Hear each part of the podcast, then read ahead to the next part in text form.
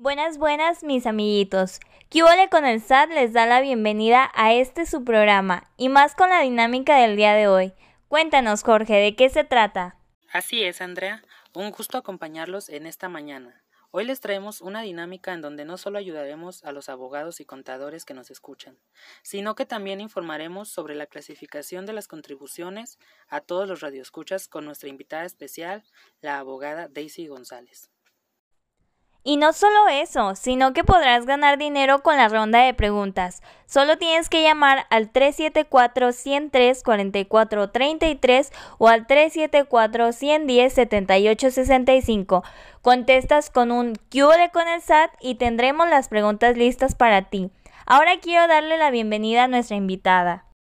Hola, hola, soy Daisy González, abogada fiscalista. Me encuentran en Instagram como arroba abogada fiscal. Hoy vamos a probar y a corregir sus respuestas en este juego con mucho gusto. Comenzamos con este juego tan emocionante. Listos, porque con el dinero en juego se puede pagar la luz o el agua. Abrimos las llamadas ahora. Escuchamos. ¿Qué con el SAT? Eso. Comenzamos con esta pregunta por 200 pesos. ¿Cuál es la clasificación jurídica de las contribuciones fiscales? Se divide en cuatro impuestos y sus accesorios, aportaciones de seguridad social, contribuciones de mejoras, derechos y aprovechamientos. Abogada, díganos, ¿está en lo correcto?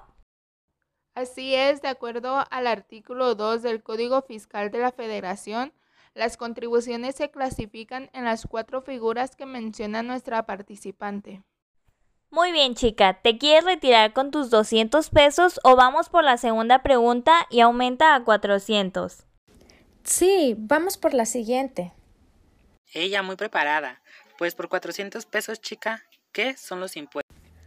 Son las contribuciones establecidas en la ley que deben pagar las personas físicas y morales que se encuentran en la situación jurídica o de hecho prevista por esta misma.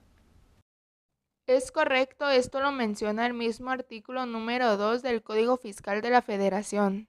Muy bien, chica. ¿Quieres conservar tus 400 pesos y te retiras? ¿O prefieres doblar este monto al contestar la tercera pregunta? Sí, continúo. Perfecto. Entonces, por 800 pesos, ¿qué son las aportaciones de seguridad social?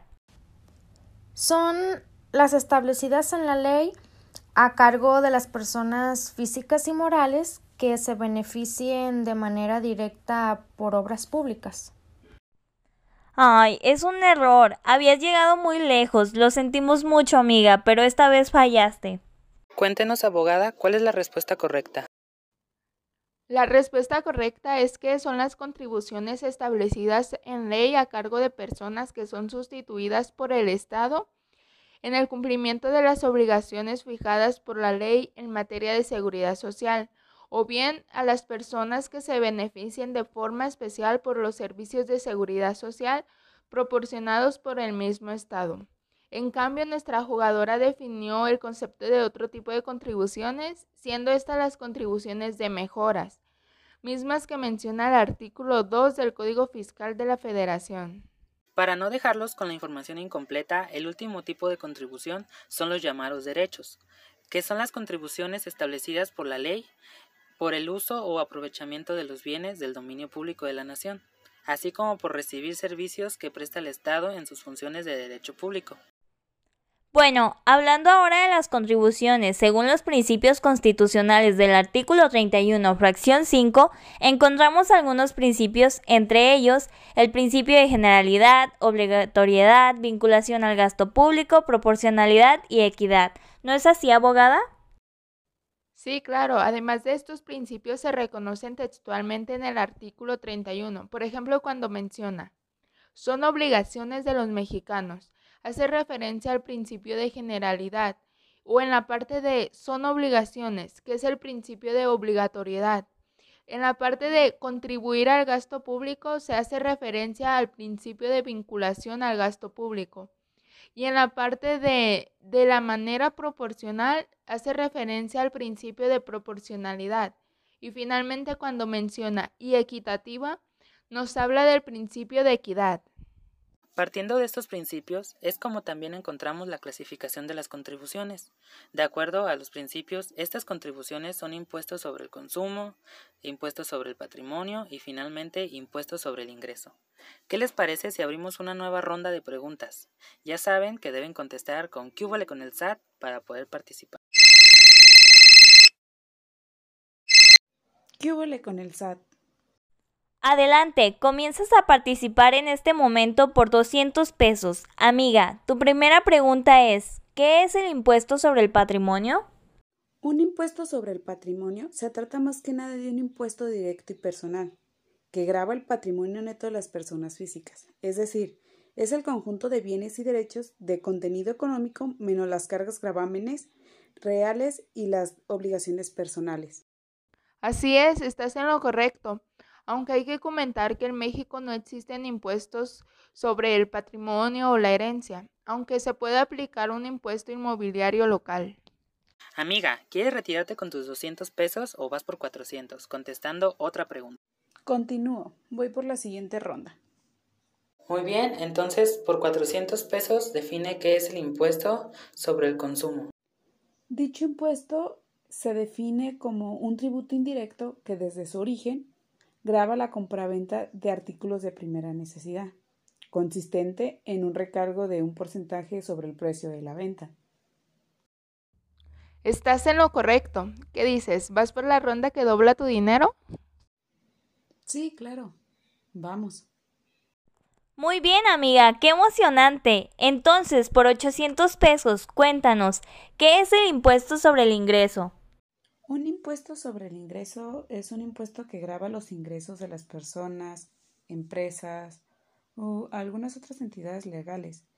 Normalmente se calcula como un porcentaje variable de los ingresos de las personas físicas o jurídicas, sujetas a dicho impuesto. Es cierto que acabas de acertar tu tercera pregunta y ahora tu premio es de 800. ¿Quieres doblarlo por una última pregunta? Al parecer sabes mucho del tema. Sí, voy por la última pregunta. Perfecto. Entonces, por 1600, tu última pregunta es, ¿en cuántas categorías se dividen los impuestos en México y menciona cuáles son estas? En México se dividen en tres categorías. Estos son los impuestos federales, impuestos estatales y por último los impuestos locales. Correcto, acabas de ganar 1.600 pesos en esta ronda de preguntas. Muchas felicidades y gracias por tus aportaciones a este tu programa. Por favor, no nos cuelgues para tomar tus datos. Muchas gracias. Qué emocionante ronda de preguntas. Ahora vamos a escuchar una canción que precisamente habla de los impuestos, la cual lleva por nombre Nuestros impuestos de la banda de rock Three Soul in My Mind. Esta canción forma parte del disco 15 grandes éxitos lanzado en 2010. Disfrútenla mucho. La familia de Echeverría a gran viaje se piró. Doña Esther y su marido se fueron a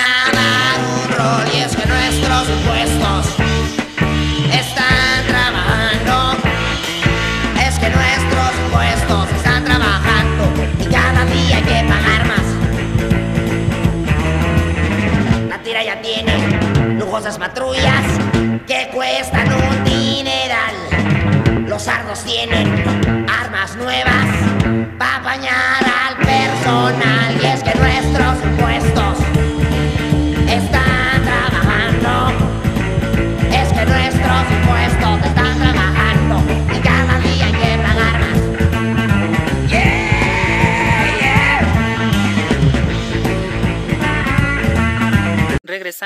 una vez más con estos temas tan importantes para nuestros radioescuchas. Y es que, como lo mencionó nuestra participante ganadora, existen diversas categorías de impuestos, y dentro de la categoría federal vamos a encontrar impuestos tan escuchados como por ejemplo el impuesto sobre la renta, o sus siglas ISR, que es un pago anual al que están sujetas las personas físicas y morales tanto para las personas físicas se aplica a los ingresos provenientes de salarios o las prestaciones de un servicio personal subordinado. Y para las personas morales se establece sobre las actividades comerciales, industriales, agrícolas, ganaderas o de pesca. Así es, Jorge. Otro tipo de impuestos muy escuchado es el impuesto al valor agregado. Comúnmente lo conocemos como IVA. Te puedo decir que es una tributación indirecta, puesto que se genera cuando se adquiere algún bien o servicio, de modo que el consumidor final es quien absorbe el impuesto. También concierne a las personas físicas y morales que realizan distintas actividades. Impuestos que todos hemos escuchado, vaya. Aunque no son los únicos, son muy conocidos aunque también encontramos impuestos como el impuesto especial sobre producción y servicios, que se graban sobre personas que comercializan o importan cierto tipo de productos. Pero como hoy tenemos ganas de regalar mucho dinero, vamos a la línea para otra ronda de preguntas. ¿Qué con el SAT? Perfecto. Ahora estás participando por 200 pesos. Tu primera pregunta es, ¿en qué año se dictaminó la ley del impuesto sobre el valor agregado y de qué porcentaje es la tasa del gravamen? Se dictaminó en 2014 y el porcentaje es del 16%. Muy bien, tu respuesta es correcta. A esta ley se le conoce como Ley del Impuesto al Valor Agregado o por sus siglas LIVA. Por 400, tu pregunta es, ¿Cuál es el tipo de impuesto que se define como las contribuciones derivadas de las imposiciones fiscales que en forma unilateral y obligatoria se fijan sobre la actividad económica relacionada con la producción, el consumo y las transacciones que realizan las personas físicas y o morales, de conformidad con la legislación aplicable de la materia? Es el impuesto sobre la producción, el consumo y las transacciones. Correcto. Ahora por 800 pesos, tu tercera pregunta es, ¿qué es el impuesto al comercio exterior? Son aquellas contribuciones que deben abonarse en la aduana a la importación o exportación de productos del país conforme a las tarifas de las leyes respectivas. Así es, y como parte de su política de facilitación del comercio, el gobierno mexicano contempla dentro de su legislación una serie de contribuciones y aranceles a la entrada y salida de mercancías de su territorio, que constantemente se actualizan para responder a la dinámica del intercambio mundial de productos. Por último, la pregunta que te dará 1600. ¿Qué es el sistema de coordinación fiscal? Es uno de los instrumentos mediante el cual se ejerce el federalismo mexicano, el que para el caso de nuestro país se puede concebir como el acuerdo en que las entidades federativas por voluntad propia ceden a la federación porciones de su poder originario para constituir una unión nacional en la que se interrelacionan los diferentes poderes y los diferentes niveles de gobierno que la integran con el propósito pues de lograr mediante su conjunta participación el desarrollo nacional en los ámbitos político, económico y social. También es correcto. Ahora ya tienes tus 1.600 pesos. Muchas felicidades. No nos cuelgues para tomar todos tus datos. Qué emocionante es que estos premios se vayan a casas. Para finalizar este programa contestaremos una pregunta que nos llegó al WhatsApp de Cubole con el SAT, la cual es, ¿a qué se refiere el principio de doble tributación? Excelente pregunta para finalizar. El principio de la doble tributación o de doble imposición se refiere a grabar con un mismo impuesto varias veces a un contribuyente que tiene un mismo ingreso, con base en un único hecho generador.